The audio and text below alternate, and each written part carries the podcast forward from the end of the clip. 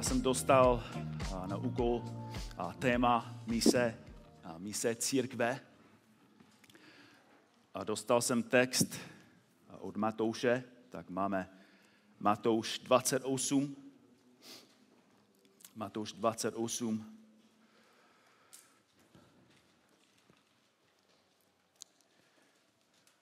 Budeme se soustředit na verše 18 až 20, ale začneme u 16. verše. Matouš 28, 16, kde čteme 11 učedníků odešlo do Galileje nahoru, kterou jim Ježíš určil. Když to spatřili, poklonili se mu, ale někteří pochybovali. Ježíš přistoupil a promluvil k ním: Byla mi dána veškerá pravomoc na nebi i na zemi. Jdete tedy a čiňte učedníky ze všech národů. Křtěte je ve jméno Otce i Syna i Ducha Svatého. A učte je zachovávat všechno, co jsem vám přikázal. A hle, já jsem s vámi po všechny dny až do skonání tohoto věku. Amen. To jsou poslední slova Ježíše Krista tady na zemi. Poslední slova. Poslední slova, co Ježíš chtěl, aby jeho učedníci slyšeli. Což znamená, že jsou to pečlivě promýšlená slova. Stručně shrnují hlavní cíl církve. Říkají apoštolům i nám zcela jasně, co si od nás Pán Ježíš Kristus přeje.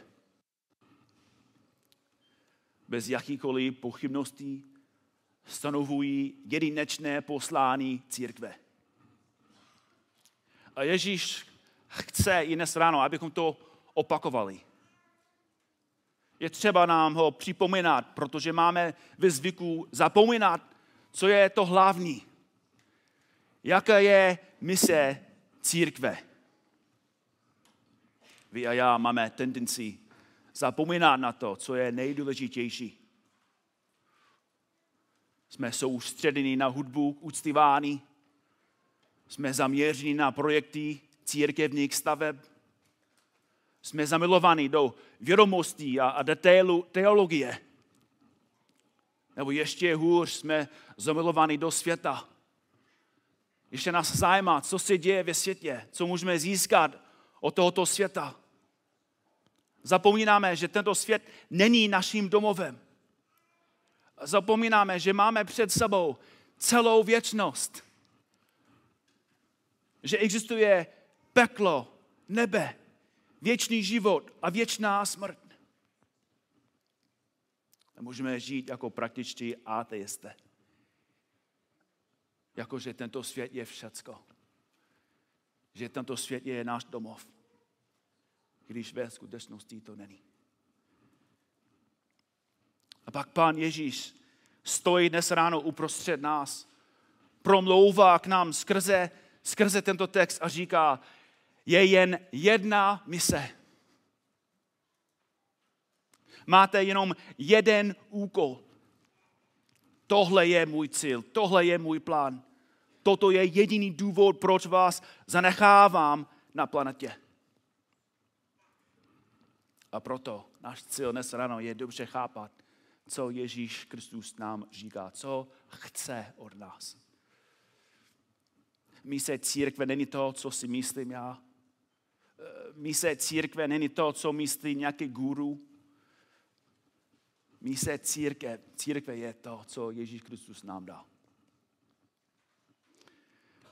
A jako každý skutečný vykladovaný kázání, tak toto kázání má 3 body. 3 body, 3 pravdy, které bychom si měli zapamatovat o naší misi. Ježíš nám nejprve říká, kdo je vedoucím mise, pak nám přesně říká, co to je za misi a dále nám vysvětluje, jakou naději v této misi máme. kdo je vedoucím mise, co je náplní mise a jaké je naše naděje v misi. Tak první pravda, na kterou se díváme, je, kdo je vedoucí mise.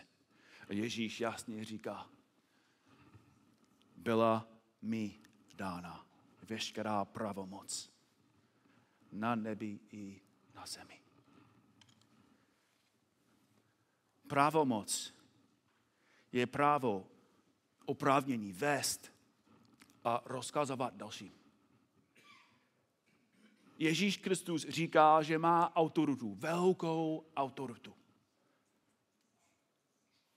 Ale nejen autoritu tady, jako v církvi, ale pravomoc na nebi i na zemi.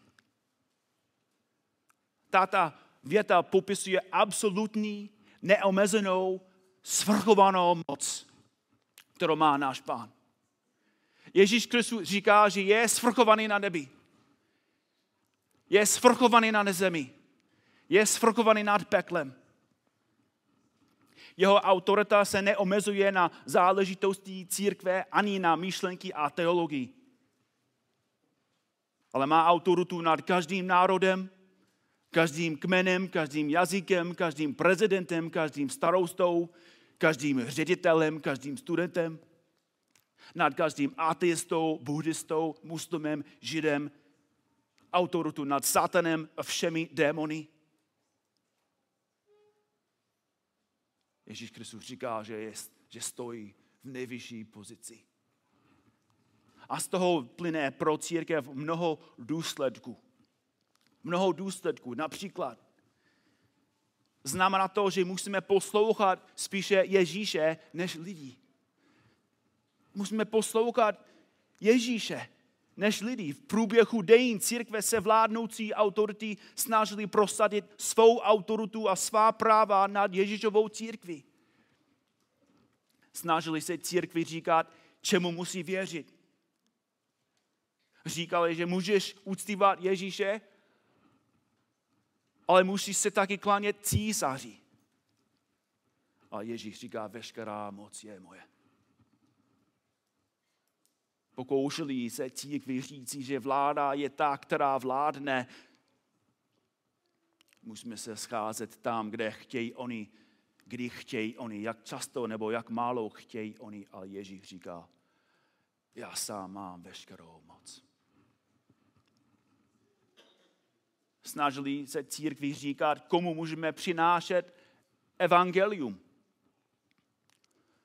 Mám kamaráda, který je pastorem v Malajsii a malajská vláda říká, že evangelizovat malajské Číňany je v pořádku, ale evangelizovat rodilé muslimské Malajce je nezákonné. A ten bratr mi připomíná, Ježíš Kristus má pravomoc.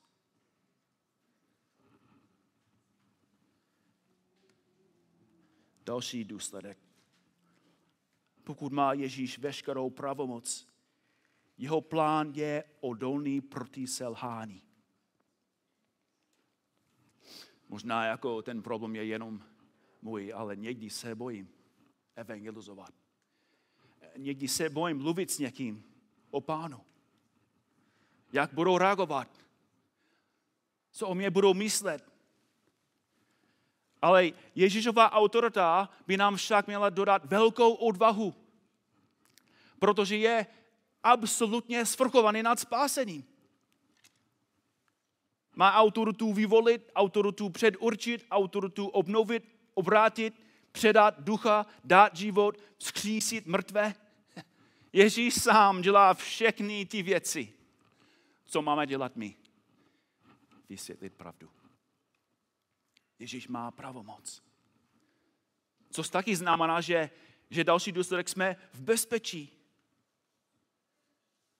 Pokud má Ježíš moc nad všemi věcmi a situacemi, kdy a kde nejsme v bezpečí. Já vím, že za tím to je docela jednoduchý říct, tady jako v krásném Kroměříži. Bezpečí. Máme svobodu kázat bez strachu. Ale jak už říkáme několik let, persekuce, problémy přichází. A potřebujeme mít tu pravdu ve svém srdci, ve svých srdcích. Ježíš Kristus má pravomoc.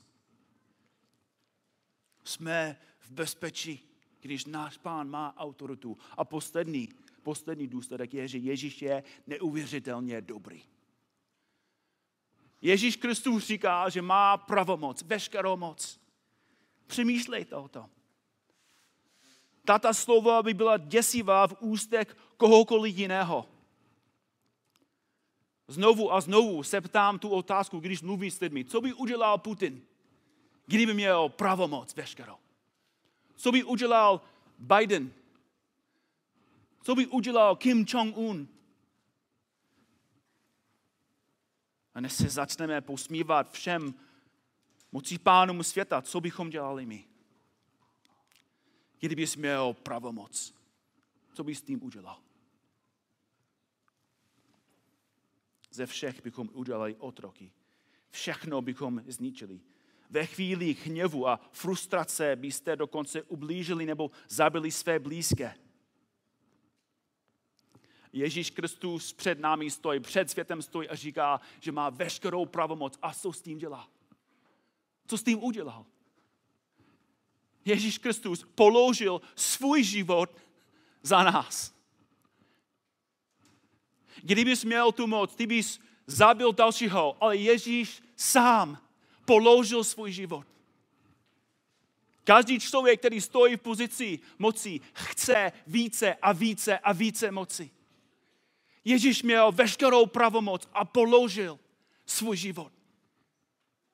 Zemřel za koho? Za své nepřátele. Za lidi, kteří chtěli jeho moc.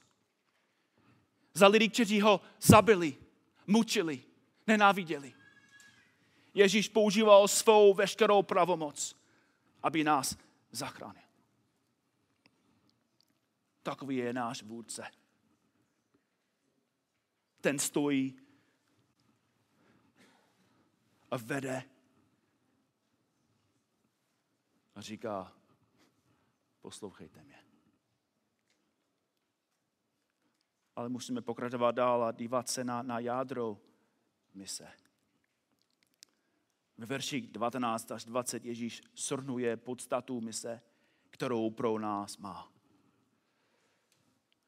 Říká velmi jasné, jděte tedy a čiňte učedníky ze všech národů, křtěte je ve jméno Otce i Syna i Ducha Svatého a učte je zachovávat všechno, co jsem vám přikázal. Než si pustíme do textu, chtěl bych říct jednu věc ohledně toho, co Ježíš říká. Někteří koupou proti současnému používání tohoto textu a říkají věci jako Ježíš dal ten příkaz apoštolům. To je určen pouze pro apoštoly. Nebo to byl časový příkaz, který trval v době protivní církve. A to je prázdná logika. Protože Ježíš Kristus jasně říká, aby je učili zachovávat co? Všechno. Všechno. Včetně tohoto příkazu. Což znamená, že tento příkaz platí i pro nás. Tato mise se vztahuje i na nás. Jaké je mise? Jak někteří z vás už ví, ve verších 19 až 20 je jenom jediné přikázání. Jediné přikázání. Může se zdát, že si milím, protože v našich biblích vidíme 4 přikázání. Jdete, získávejte, křtěte a učte. Ale jak jste už slyšeli mnohokrát, v řeckém textu, v původním textu je jenom jedné přikázání.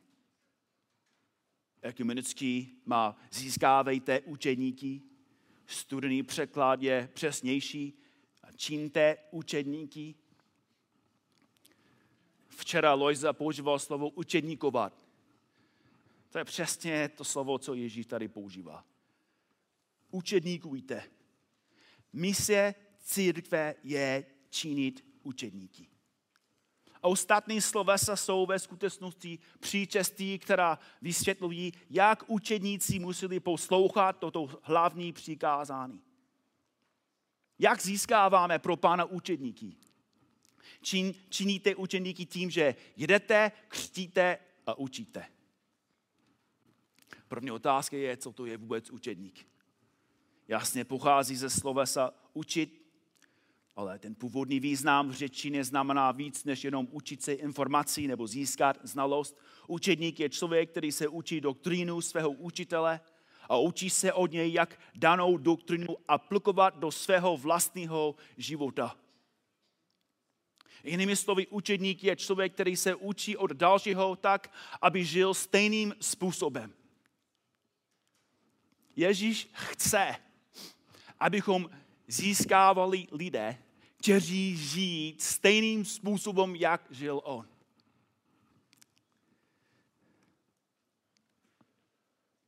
Více o tom za chvíli. Ale jak to děláme? Čiňte učeníky tím, že jedete, křtíte a učíte. První krok. Jedete.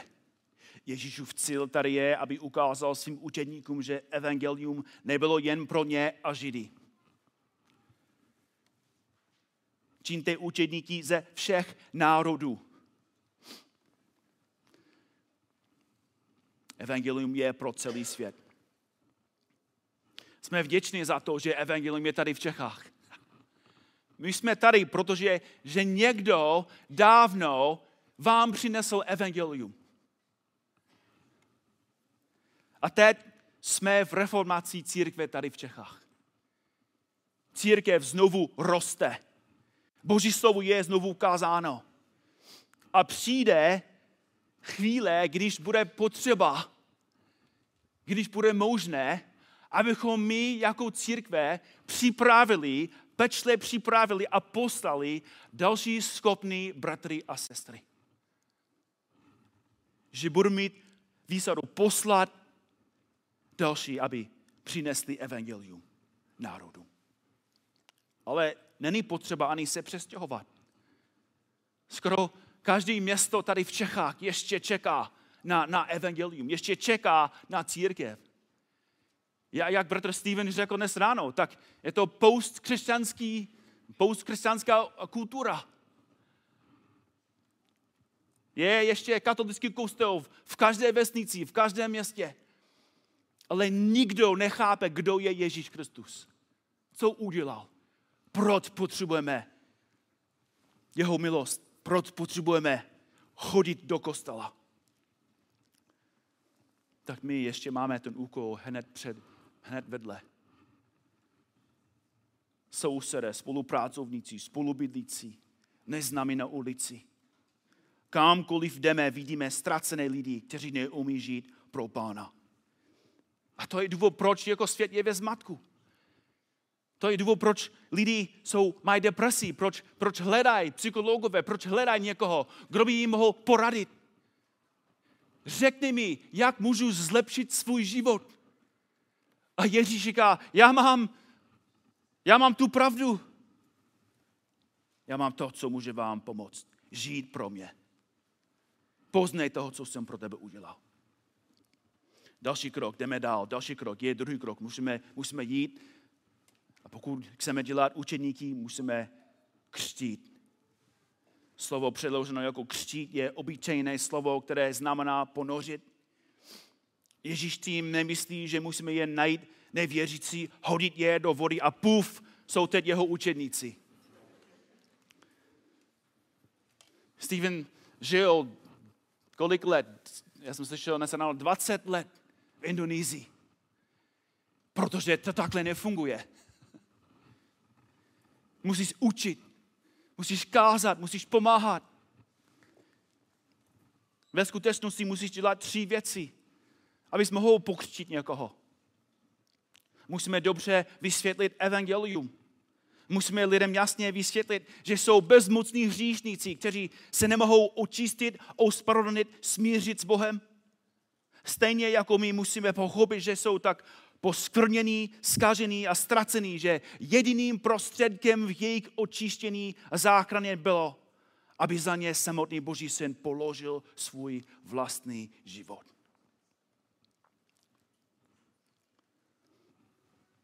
Každý český politik chce něco od tebe. Ježíš Kristus nabízí úplně všecko. Věčný život zadarmo. Vždy, když jsme ještě byli bezmocní, zemřel Kristus v určený čas za bezbožné. Římanu 5:6. Hříšník musí pochopit, že kříž je osobní. Je to osobní. Ne, že jenom Ježíš Kristus zemřel za svět, ale že Ježíš Kristus trpěl za tebe, pro tebe, místo tebe. Za druhý, člověk musí dobře vysvětlit, že křest nespasí. Křest není spásný skutek. Křest není spásný skutek. Není to rituál, který tě zachrání. Křest je dvojí proklamace. Křest je symbol a veřejné prohlášení toho, co Pán Bůh udělal ve tvém životě. Galatským 2, 19, 20, s Kristem jsem ukřižován. Nežijí už já, ale žije ve mně Kristus. Život, který nyní žije v těle, žijí ve víře v Syna Božího, který si mne zamiloval a vydal sebe samého za mne. A křest je veřejný závazek, kterým se zavažuješ, že budeš následovat Pana. To je úplně jasné. Kdyby křest mohl spasit, kdyby nás křest obnovil, nikdo by nikdy neodpadl. Nebo kdyby odpadli, svedli bychom to na jejich křest. Slyšeli jste, že ten a ten jako odpadl od víry? A mohli bychom říct, no, asi měl chybný křest. Ne. Jeho víra byla chybná. Jeho oddanost Kristu byla falešná. Za třetí znamená, že musíme být schopni vysvětlit základní doktriny křesťanství. Musíme být schopni vysvětlit základní doktriny křesťanství.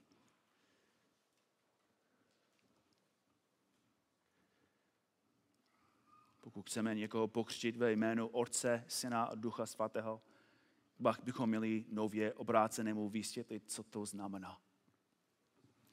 Ježíš tím nemyslí, že musíš chápat nebo musíš být schopný vysvětlit všechny tajemství o Boží trojici.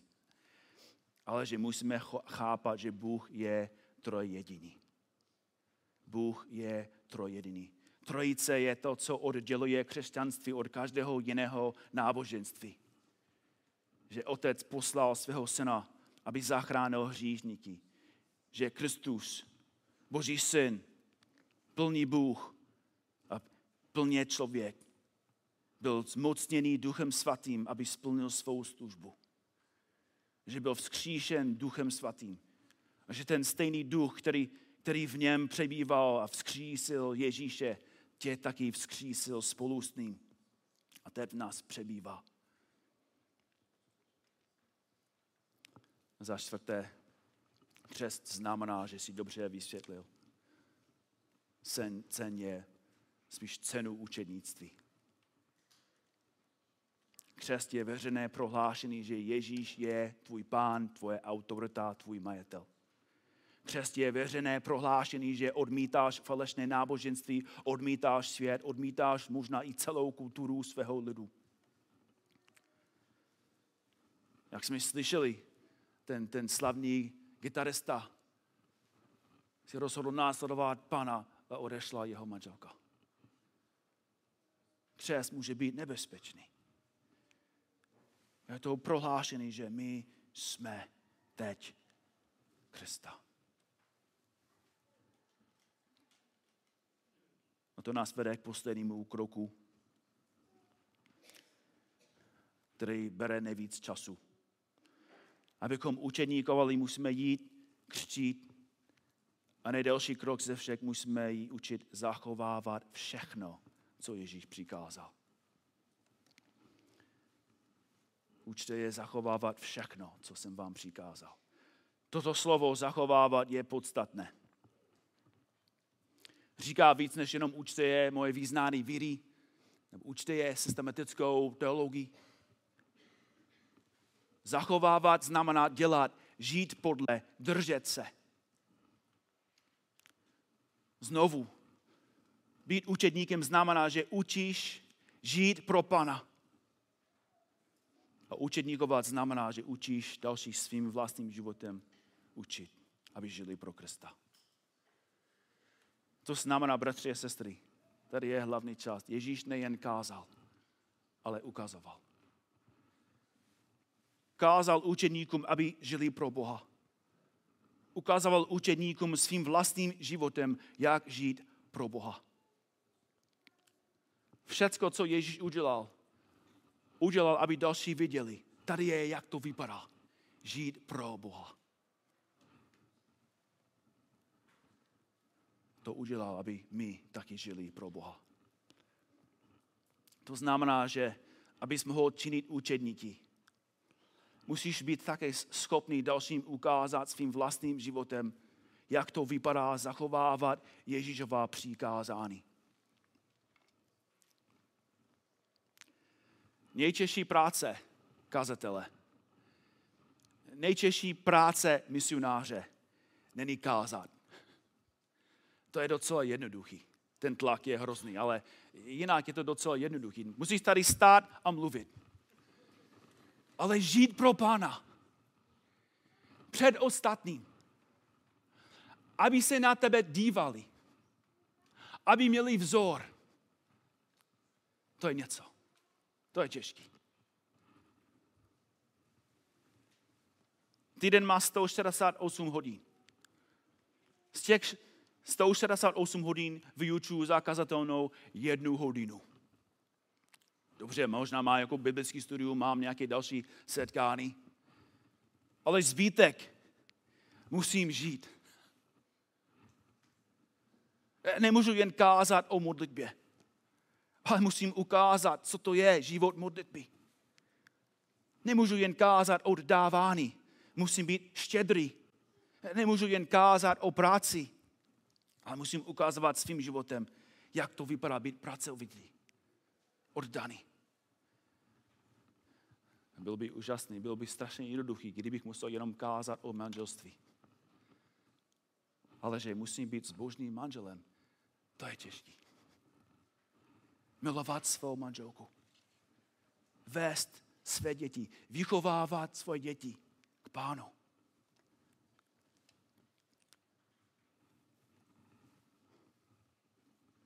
Ježíš říká, že to je, co to znamená, jako získávat učedníky. Jako musíš jim je učit, co? Zachovávat, chodit, dělat ty stejné věci. Jinými slovy, nemůžeš dělat učedníky, pokud jsi sám nebyl učedník. To řekl Lojza včera.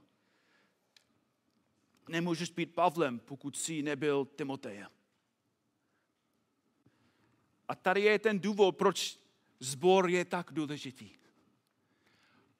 Ježíšův plán je, aby lidi zbožní, což znamená zralí. Zbožný člověk, jako, to není papež, to není jako extrémní zbožný jiný člověk. Je to stejný člověk jako vy. Zbožný člověk je stejný jako my. Ale žije pro Pána. A jeho život je vzor. Bratři a sestry, jako jsem se učil nějaké věci, abych žil pro Pána. A ty věci jsem se nenaučil na teologické semináři nebo v paracírkevní organizaci. Naučil jsem si ty věci v mém domácím sboru. Jak vést ženu? Kdybych se učil ty věci od světa, tak bych byl strašně pyšný. Už bych měl úplně rozbité manželství. ale díky Bohu jsem se učil věcí jako od bratů ve sboru. Důvod, proč vedu, jak vedu, je, že ty starší v mém sboru byli zbožní.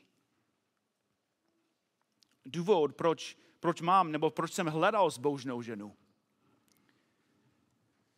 je, protože jsem chápal, že je daleko lepší najít zbožnou ženu, než žena, kdo chce jako jen žít pro sebe. Důvod, proč Amy může být vzorem pro ostatní ženy, je, že Amy sama měla ty stejné vzory ve sboru od dalších žen. Co se nám na bratři a sestry, že znalost není zralost. To budou opakovat až do smrti. Znalost není zralost. Nejsi zralý kvůli tomu, co víš. Nejsi zralý kvůli tomu, co víš. Jsi zralý kvůli tomu, že umíš žít pro Pána. Je to velmi jednoduchý, vypadat zbožně je zakázatelno. A je to velmi pokořující, kdybyste trávili čas se mnou. Náš úkol, můj úkol, úkol Lojzy, Váška, ostatní. Není jenom kázat, ale musíme žít pro Pána před vámi.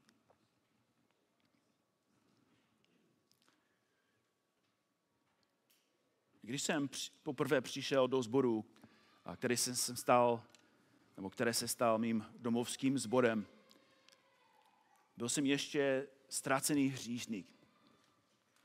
A kázatel tu neděli kázal z listu Titovi, z 2. kapitoly. To bylo první výkladové kázání, které jsem slyšel. Jo? Z druhého listu Titovi, z 2. kapitoly. A kázal o tom, jak hlavní práce věřících žen je v domácnosti, kde se mají soustředit na své muže a děti. Že hlavní úkol ženy je pomáhat svým mužům a sloužit svým dětem. A málem jsem dostal infarkt.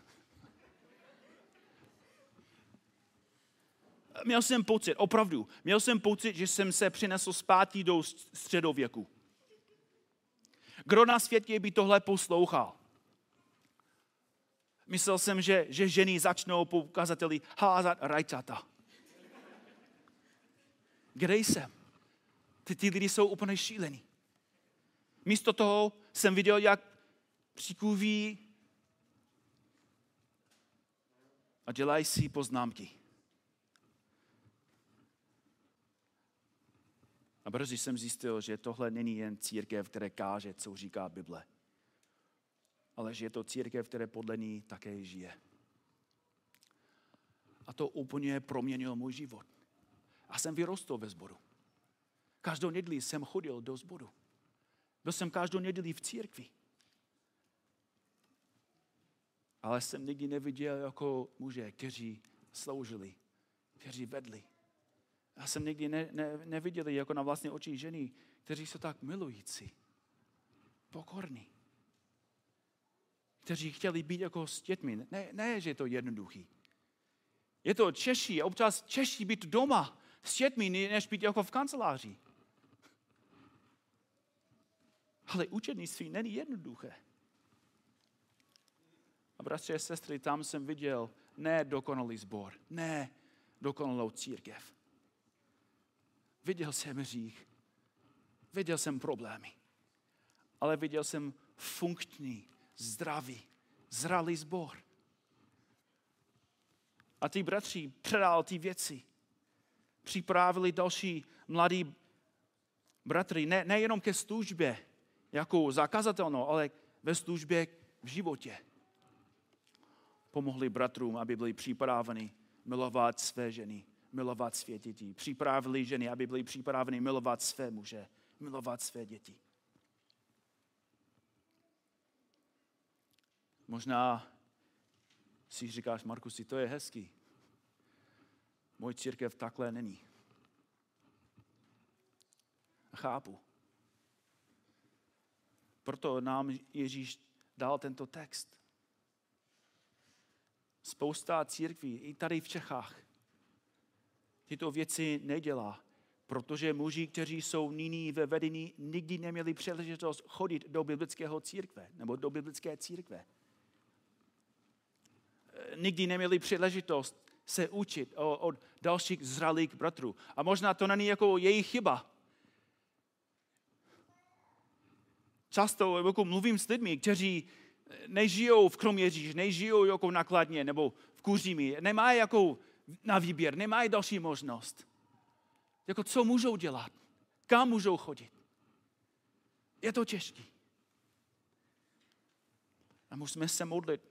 A to je tlak na nás, abychom připravili další schopný bratry. Ale možná musíš dělat něco těžkého. Možná to vede do tvrdého rozhovoru. Pokud člověk neumí létat, nemůžete ho nechat v kokpitu pilotovat jen proto, že nechcete zranit jeho cítí. Buď se to musí naučit, nebo musíte najít někoho, kdo létat umí. Protože jako to, co Ježíš tady říká, to není jako lehká věc. To není malá věc. Je to nejdůležitější věc ze všech. Poslední slova našeho Pána, abychom pochopili. Tady je, co Pán Ježíš chce od nás, od svého sboru, od své církve. Chce, aby jeho církev rostla, aby jeho církev byla krásná, aby jeho církev byla zralá. A existuje jenom jediná cesta. A pokud tu cestu nevidíš ve svém sboru, možná je potřeba mít pokorný rozhovor s nimi. V modlitbě, v pokoře. A pokud vidíš, že to není vůbec možné, tak možná je potřeba dělat něco radikálního. Protože neexistuje jiná cesta, jiná možnost. Ta cesta je těžká, ten úkol je těžký. V čem spočívá naše naděje? Poslední pravda. V čem spočívá naše naděje? Ježíš říká, hle, já jsem s vámi po všechny dny až do skonání tohoto věku. Ježíš Kristus je se svou církví. Ten důvod, proč vidíme růst tady v Čechách, je kvůli tomu, že Ježíš Kristus je s námi.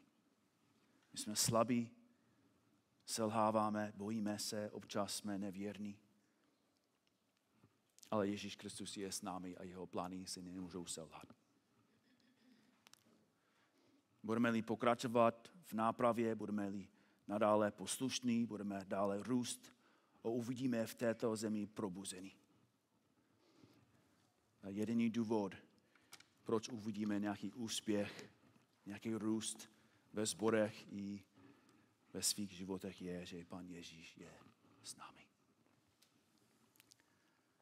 Pane Bože, děkujeme ti, že jsi dal veškerou pravomoc svému synu. My jsme vděční, že jsi nedal tu moc někomu jinému. Jsme strašně vděční, že náš Pán je pokorný, že používá svou moc, aby sloužil.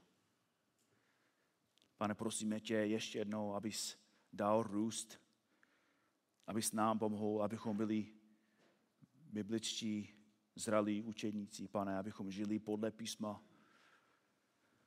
A za ty, kteří vedou, Pane, tě prosím, pomoc jim, aby byli biblické vzory. Aby opravdu ukázali ostatním, co to znamená být tvůj následovník. Dej nám sílu, dej nám moudrost, dej nám pokoru. Ve tvém jménu se modlíme. Amen.